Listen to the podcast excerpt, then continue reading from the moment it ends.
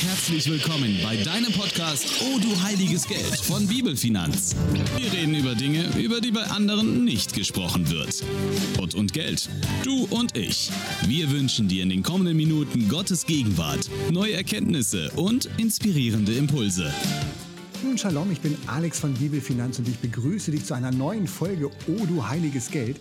Wobei ganz neu wird die Folge gar nicht, denn wir wollen inhaltlich so ein bisschen Fortsetzung machen vom letzten Mal. Doch bevor ich mich schon gleich im Kopf und Kragen quatsche und mitten im Thema bin, atme ich vielleicht besser erstmal durch. Und Lilly, begrüße dich. Du bist heute wieder an meiner Seite. Toll, dass du mit im virtuellen Studio bist. Ja.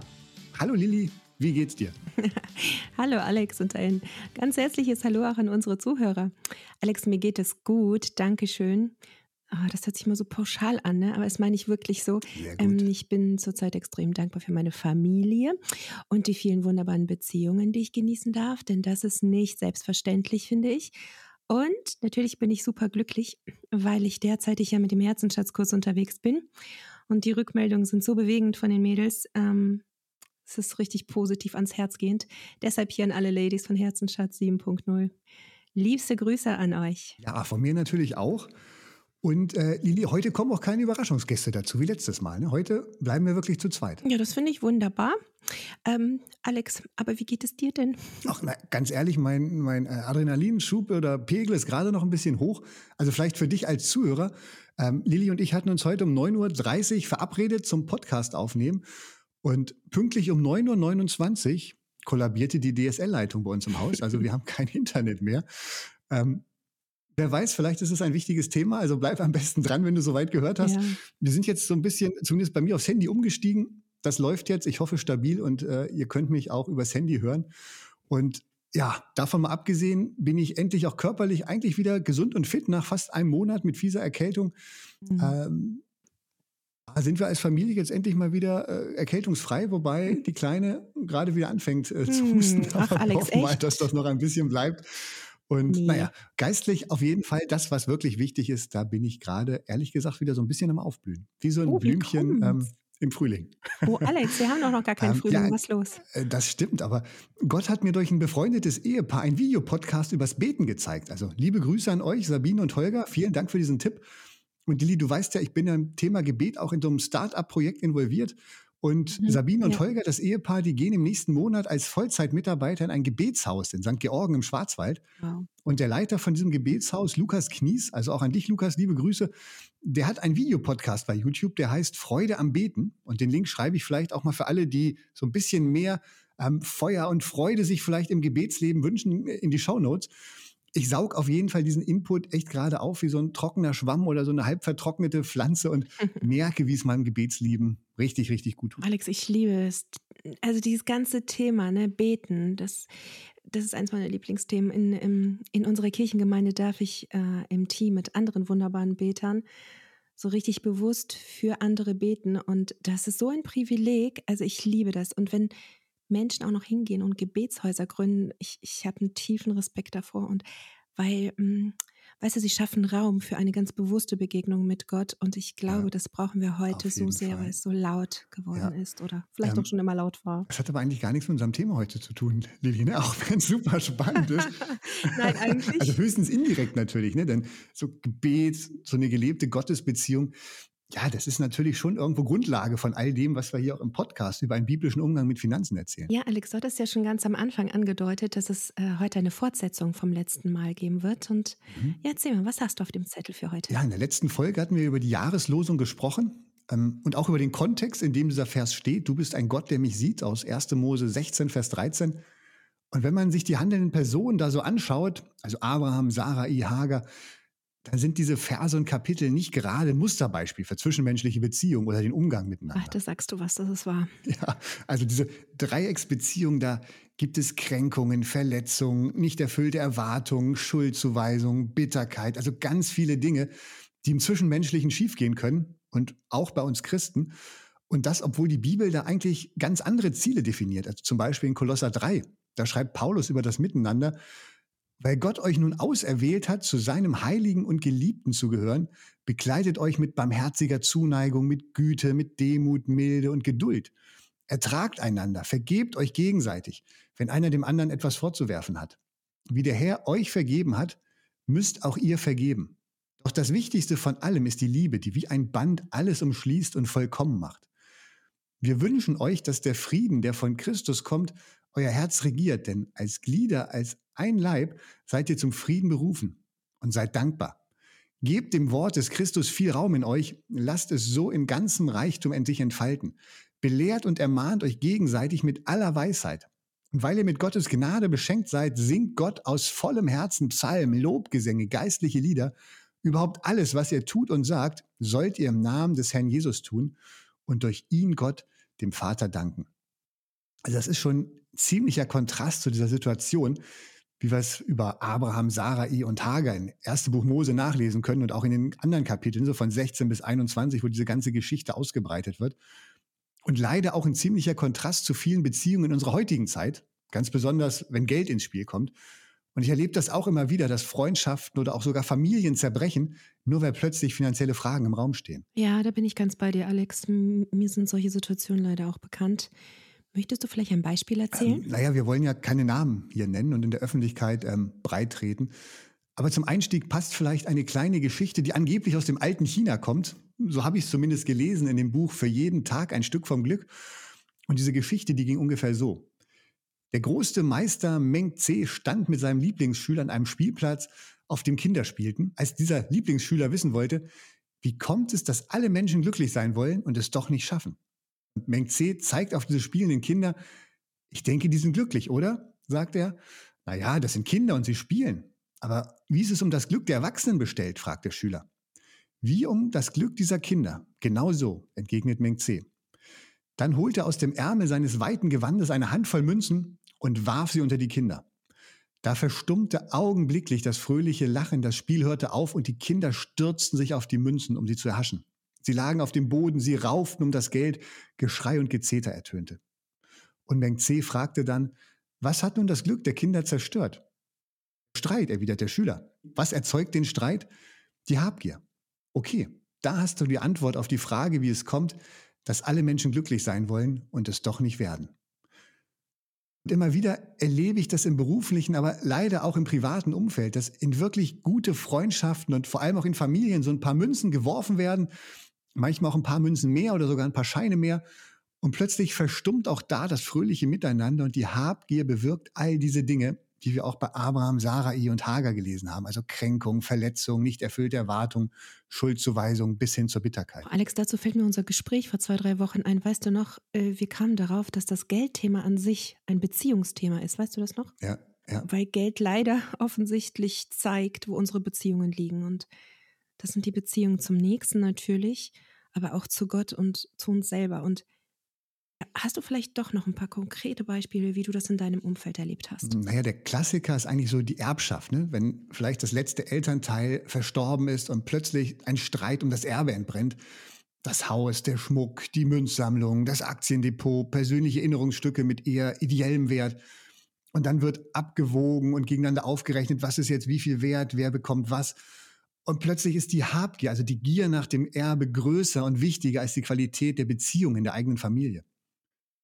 Oder auch andersherum, wenn Eltern was verschenken vor ihrem Tod, also mit warmen Händen weitergeben, vielleicht an die Kinder oder auch an andere Empfänger, dann passiert es auch immer wieder, dass plötzlich Unzufriedenheit aufkommt. Dann fühlt sich ein Kind vielleicht ungerecht behandelt und sagt, Mensch, meine Schwester, die habt ihr doch schon das ganze Studium finanziert, ich musste mir das alles selbst verdienen und erarbeiten. Jetzt bekommt sie trotzdem genauso viel Geld nochmal wie ich. Das ist nicht fair. Oder die Eltern verschenken Geld an Kinder, aber sind dann traurig darüber, was die Kinder mit dem Geld anstellen. Und ganz häufig sind hier unausgesprochene und dann unerfüllte Erwartungen im Spiel. Oder es geht um einen Kredit innerhalb der Familie, von den Eltern an ein Kind oder unter Geschwistern oder in welcher Konstellation auch immer. Oder auch ein Kredit an die Gemeinde. Klar, das macht man doch gern, heißt es dann. Und dann kommt natürlich auch irgendwann die Frage auf, wie sollen wir das Geld denn zurückzahlen? Und dann wird manchmal gesagt, ach, zahl einfach zurück, wenn es für dich passt, das ist schon in Ordnung. Und das ist gut gemeint, aber wie so häufig ist das Gegenteil von gut gemacht genau dieses gut gemeint. Denn auch hier kommt es erfahrungsgemäß früher oder später zu Spannung, weil diese Aussage, wenn es passt, wenn es okay ist für dich, das wird einfach ganz unterschiedlich interpretiert. Und ich glaube, manchmal ist hier einfach auch Klarheit wichtig. Und das sind jetzt einfach nur drei kleine Beispiele, die zeigen, wie Finanzen oder wie so ein paar Münzen aus der Geschichte Sprengkraft haben, zwischenmenschliche Beziehungen zu stören oder vielleicht sogar zu zerstören, bis am Ende vielleicht nur noch die Flucht bleibt, so wie bei Hager in dieser Geschichte von der Jahreslosung. Also, dass eine endgültige Trennung dann am Ende steht. Ja, und so eine Trennung ist für alle bitter, also für alle, für alle Parteien. Ähm, möchten wirklich keiner. Alex, du hast da einige an Tipps für uns, wie wir solche Eskalationen vermeiden können und vielleicht auch schon von vornherein vorbeugen dürfen. Erzähl mal. Ja. Ähm, also letztendlich sind das ganz allgemeine Tipps zum Umgang und zur Kommunikation miteinander, die eigentlich auf jede zwischenmenschliche Situation passen. Aber eben auch diese Finanzthemen, auch da können wir das anwenden, über die wir eben gesprochen haben. Und das Erste ist, sei klar und formuliere deine Erwartung. Das ist für mich echt der wichtigste und elementarste Punkt überhaupt. Denn unausgesprochene und damit unbekannte Erwartungen, die nicht erfüllt werden und vielleicht auch gar nicht erfüllt werden können, die sind der größte Beziehungskiller, auch in Ehen. Und wenn es noch ums Geld geht, dann kann es echt ganz, ganz heikel werden, wenn wir unsere Erwartungen eben nicht kommunizieren. Daher, wenn es um finanzielle Fragestellungen geht, egal ob jetzt Erbe, Schenkung, Privatkredit oder was ganz anderes, dann setzt dich mit allen Beteiligten zusammen und sprecht offen über eure eigenen Erwartungen, aber auch über eure Erwartungen an die anderen. Also wirklich offen und vor allem ohne taktische Spielchen und ohne Hintergedanken, sondern wirklich ganz, ganz ehrlich. Und ich glaube, nur so kann wirklich ein Ausgleich herbeigeführt werden und nur so können Erwartungen dann am Ende des Tages auch erfüllt werden. Ja, das kann für einige von uns ähm, eine echte Herausforderung sein. Je nach Prägung und Umfeld sind wir es vielleicht nicht gewohnt, offen über Erwartungen zu sprechen, also über unsere eigenen und auch die des anderen. Und in einigen Kulturen gilt es sogar als unhöflich und egoistisch darüber zu sprechen. Es könnte also selbstzentriert und überheblich wirken. Ähm, das Problem dabei ist nur, dass man auch ohne Aussprache Bedürfnisse und Erwartungen hat und sie dann auf versteckter Beziehungsebene oder sogar auf hintenrum und Manipulation trotzdem befriedigt bekommen möchte. Und das hast du, Alex, ähm, auch gerade mit Spielchen mhm. ne, benannt. Hm, es wird undurchsichtig und der andere fühlt sich irgendwie hintergangen. Genau, deswegen sei klar. Ähm, und was bei Klarheit auch noch wichtig ist, da sind wir gleich beim zweiten Punkt, Lilly.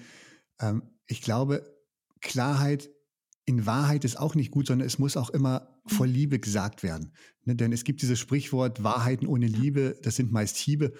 Und wenn du dich vielleicht auch zehnmal oder hundertmal im Recht fühlst, ne, dann knalle trotzdem bitte deine Wahrheit deinem Gegenüber nicht einfach lieblos um die Ohren, sondern versuch immer, dich auch in die Lage des anderen hineinzuversetzen. Was hat ihn oder was hat sie zu dieser Entscheidung bewogen?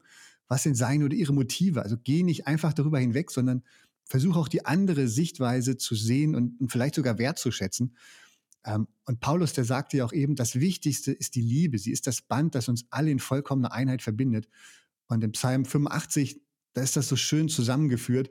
Liebe und Wahrheit haben sich verbündet. Und ich glaube, so sollte es einfach sein, wenn wir Erwartungen formulieren, überhaupt, wenn wir etwas sagen, ähm, dann soll es nicht nur voll Wahrheit sein, sondern eben auch voll Liebe, dass Liebe und Wahrheit sich miteinander verbinden. Ja, und diese Liebe, die geht ja oder die schaffen wir ja mit Wahrheit zu verbinden, wenn wir uns selbst einfach geliebt wissen von Gott weil er uns in allem liebevoll und gnädig begegnet, schaffen wir es auch vielleicht mit dem anderen ja. genauso umzugehen. Und mein dritter Tipp dafür ist, ähm, nutze Ich-Botschaften. Also formuliere deine Erwartung nicht als Vorwürfe, ne, und sag dem Motto, ah, du hast mich schon immer und dann brodelt das alles raus oder als, als Befehl, du musst das so und so machen, sondern als Ich-Botschaften. Ich hoffe, Punkt, Punkt, Punkt. Oder ich würde mir wünschen, das. Oder ich wäre dankbar, wenn, ich, ich verstehe Punkt, Punkt, Punkt noch nicht so ganz oder mir wäre es lieber, wenn.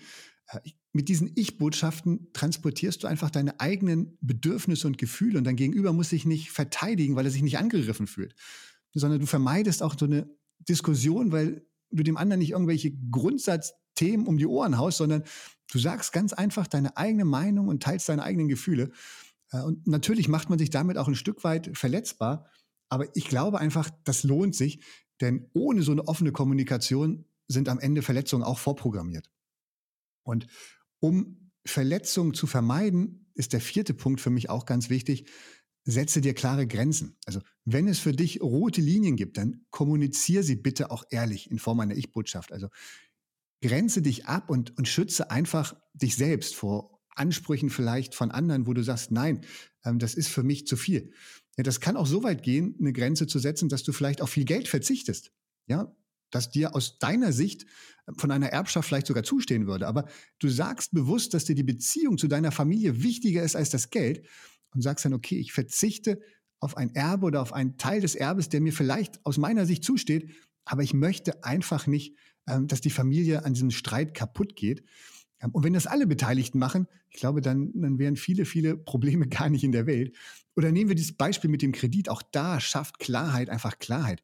Und auch wenn es vielleicht gar nicht nötig erscheint, aber formuliert trotzdem von Anfang an einen klaren Rückzahlungsplan, mit dem beide Seiten leben. Das ist voll super, Alex. Ähm, ich glaube, ich würde noch dazu sagen wollen, dass es manchmal Situationen gibt, die vielleicht überraschend kommen mhm. und die man so davor noch nie so erlebt hat und damit sich auch seiner eigenen, dieser roten Linie gar nicht so richtig bewusst ist. Und das braucht dann ein wenig Zeit und vielleicht auch Selbstreflexion, um dafür Worte zu finden. Also das, was ich spüre an Grenzen, auch in Worte zu formulieren. Deswegen würde ich ermutigen, nimm dir Zeit dafür. Geh in diese Stille und frage dich selbst und vor allem dann auch Gott, wo du stehst und was du in deiner Zukunft sehen oder vielleicht auch nicht sehen möchtest, ja. Und ich glaube, das ist wichtig, damit man etwas achtsamer mit sich selbst umgeht und äh, damit auch mit dem Nächsten. Ja, und, ne? und, ich glaube, es braucht auch Mut, wirklich das gegenüber dem, dem Nächsten zu formulieren, ne? zu sagen, ja. oh, damit habe ja. ich wieder Ich-Botschaft, ne? das ist für mich zu viel und damit habe ich an der und der Stelle mhm. ähm, Schwierigkeiten. Ähm, aber es ist trotzdem so wichtig, und damit sind wir eigentlich auch schon beim nächsten, beim fünften Punkt, rede direkt mit der Person, die es betrifft. Ist eigentlich logisch, aber wird trotzdem nicht immer so gelebt. Dann kotzt man sich vielleicht bei anderen aus, bei der besten Freundin, ne, weil man Person XY Geld geliehen hat und die will es einfach nicht zurückzahlen oder zahlt es einfach nicht zurück.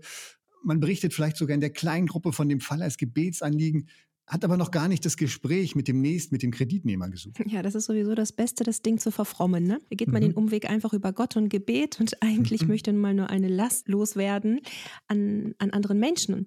Und ähm, ich glaube, das zeugt einfach von Unsicherheit seiner eigenen Bedürftigkeit. Also, dass ich mir das nicht eingestehen möchte, dass ich Zuwendung brauche, ja, und äh, dass ich ähm, eigentlich vermeide, wiederum es klar auszusprechen.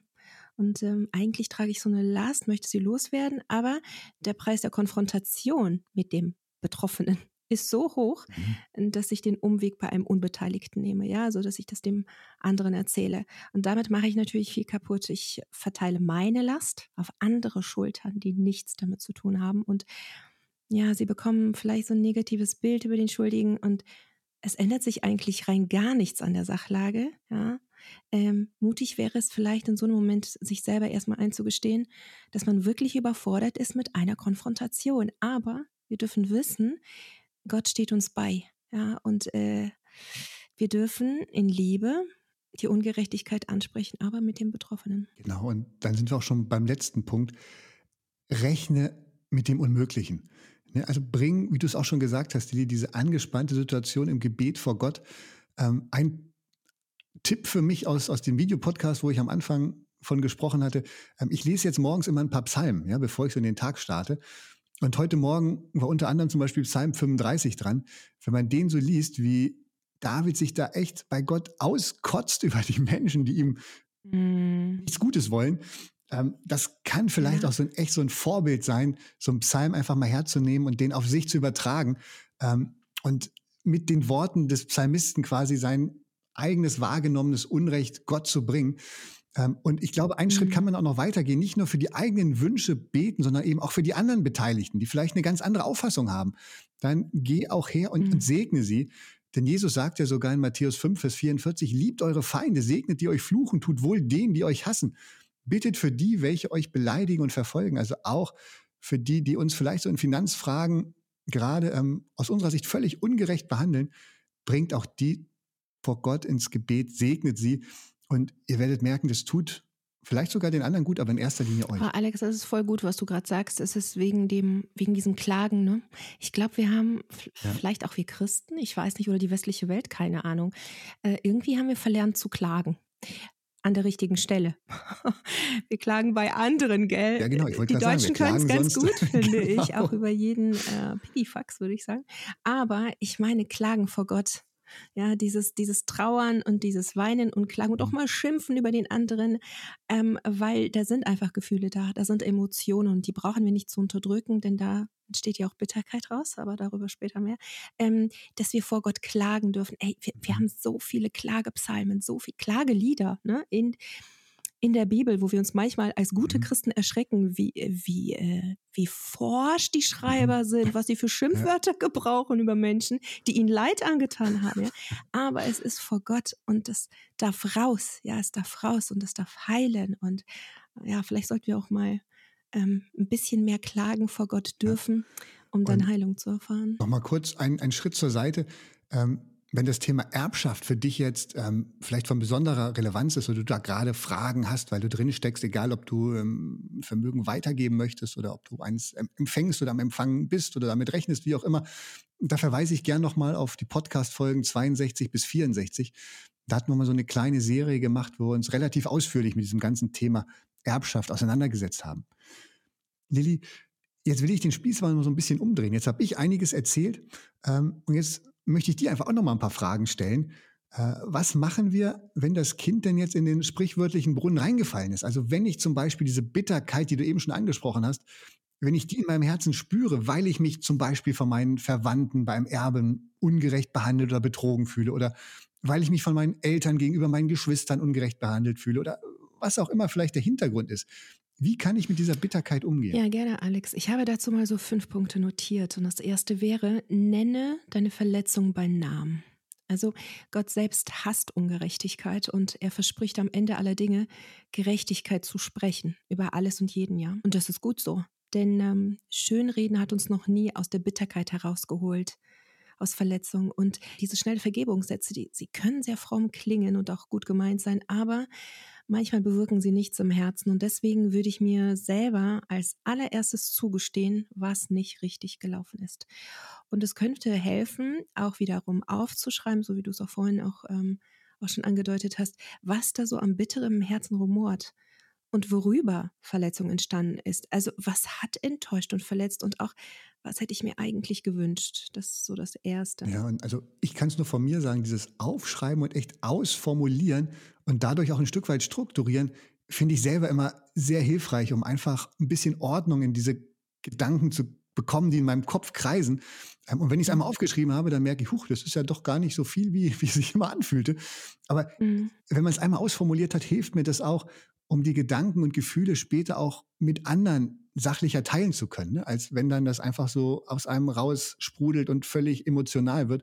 Wenn man das einmal ausformuliert hat, hilft mir das total, dass ich dann auch viel, viel besser darüber sprechen kann mit anderen. Ja, total. Es gibt ja auch so Mindmaps und so weiter, also die man äh, wie ja. so eine Art halt Gedankenlandkarte sich aufmalen kann, aufschreiben kann.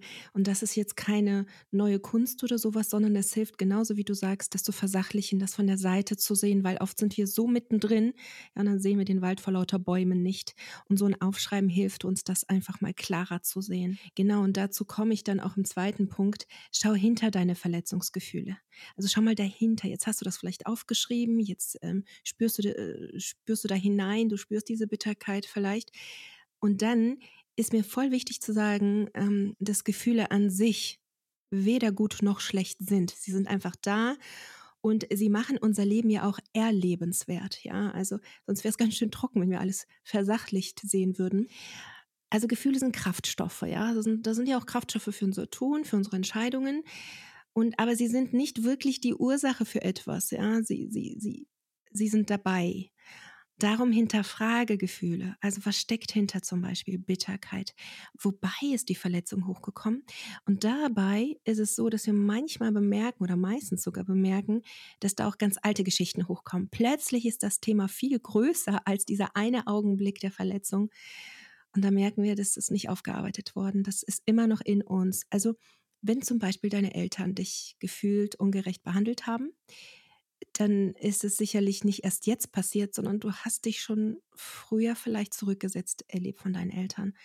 Und das darf man auch mal sehen, wahrnehmen und es äh, sich auch richtig bewusst machen. Und dann hilft manchmal ein Gespräch mit jemandem, mit einem Seelsorger, mit einem Psychologen, mit einem Psychotherapeuten oder wie auch immer, vielleicht auch ein sehr guter Freund, der dich einfach mal reflektiert und auch deine Geschichte. Mir ist noch wichtig dazu zu sagen, sei auch offen dafür, dass es nicht nur ein Gefühl ist, sondern dass da tatsächliche Ungerechtigkeit passiert ist. Ja?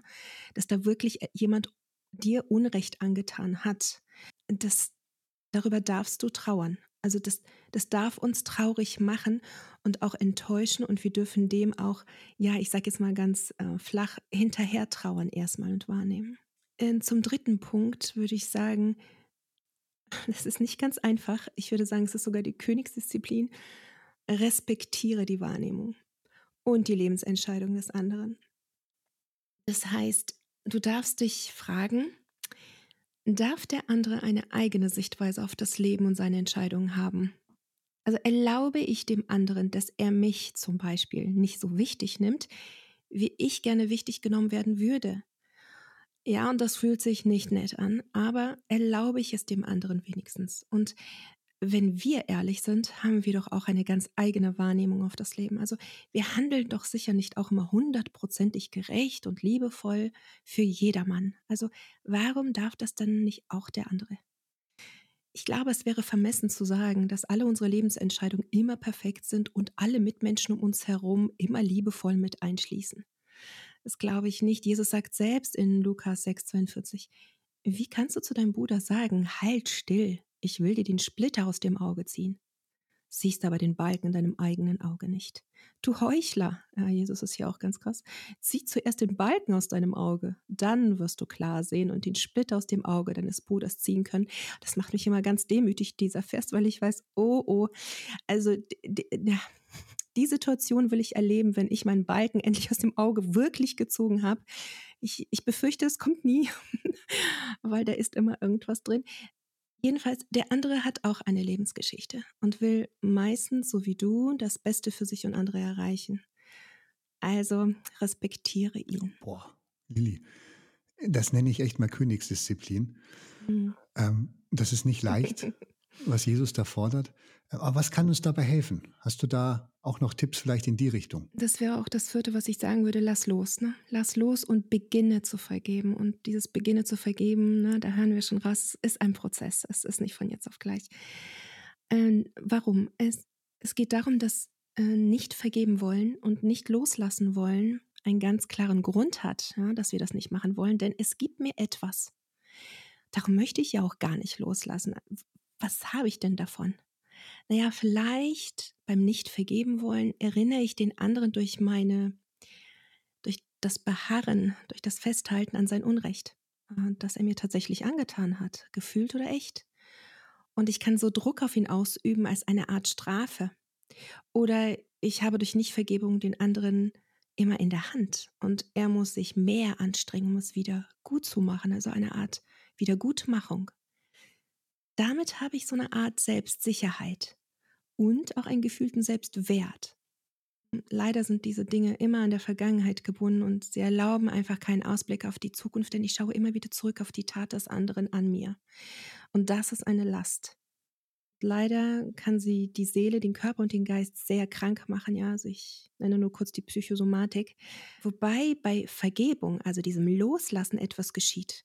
Etwas ganz anderes es löscht die Schuld des anderen aus, weil nicht, weil da keine Schuld da ist, sondern weil der andere diese Schuld nicht bezahlen kann. Ich rechne ihm sie nicht zu. Beim Loslassen der Schuld und damit auch das Loslassen der Person, also des Schuldigern, kann ich mit der anderen Hand etwas ergreifen, was Gott mir schenken möchte. Und dazu hast du, Alex, gleich noch ganz tolle, wertvolle Gedanken. Genau. Lilly, und was du eben gesagt hast, das, das passt ja auch so wunderbar letztendlich zu dem, was, was ich vorhin von Paulus vorgelesen habe, ne, wo er sagt, ertragt einander, vergebt euch gegenseitig, wenn einer dem anderen etwas vorzuwerfen hat. Ja, ja, Wie der Herr total. euch vergeben hat, müsst auch ihr vergeben. Also das ist jetzt nicht wirklich eine, eine, eine vorsichtige Ich-Botschaft, sondern das ist schon eine klare Aufforderung. Ähm, aber du hast es wunderbar erklärt, was dahinter steckt, warum es so wichtig ist, wirklich ja. zu vergeben. Ähm, genau, aber einen Punkt hast du ja noch, Lilly. Was ist Nummer fünf? Ja, genau. Es ist erwäge Versöhnung. Um, das ist ganz wichtig. Versöhnung heißt nicht automatisch Vergebung und auch Vergebung heißt nicht automatisch Versöhnung. Versöhnung steht für sich selbst und das ist ein nächster Schritt. Um, und er bedeutet, dass ein aktives Beziehungsleben wieder möglich wird. Ja? Das ist nicht immer möglich, zum Beispiel, wenn die Person schon verstorben ist. Ähm, oder wenn klar ist, dass der andere dieselbe verletzende Haltung dir gegenüber behält. Also dann musst du nicht blind in das gleiche Messer laufen, denn Vergebung heißt auch nicht zu vergessen, etwas zu entschuldigen oder durch Analysieren eine Sache oder eine Handlung reinwaschen. Also das ist es auch nicht. Es, es kann auch sein, dass der andere einfach keine Versö Versöhnung und Beziehung möchte. Dann darf er das auch. Respektiere diese schmerzhafte Entscheidung des anderen, er darf das. Aber nichtsdestotrotz ziehe Versöhnung Betracht und gehe sie wirklich an. Bereite dich vielleicht darauf vor, dass der andere dich auch abweist oder dir eine Antwort gibt, die dich nicht wirklich glücklich macht. Aber es könnte klappen und würde so eine zerbrochene Beziehung wieder stärken und kitten. Ach, Alex, apropos Kitten, du bist dran. ja, Kitten, das ist genau mein Stichwort. Ähm, bei Tobias Feix, äh, also auch an dich, Tobi, liebe Grüße gehen raus. Bei dir bin ich auf ein super spannendes Bild gestoßen, was mich total angesprochen hat. Du hast da was über die Jahreslosung 2023 geschrieben. Und dabei ging es um eine 400 Jahre alte japanische Technik, um zerbrochene Keramik zu kitten oder zu reparieren. Und die heißt Kintsugi.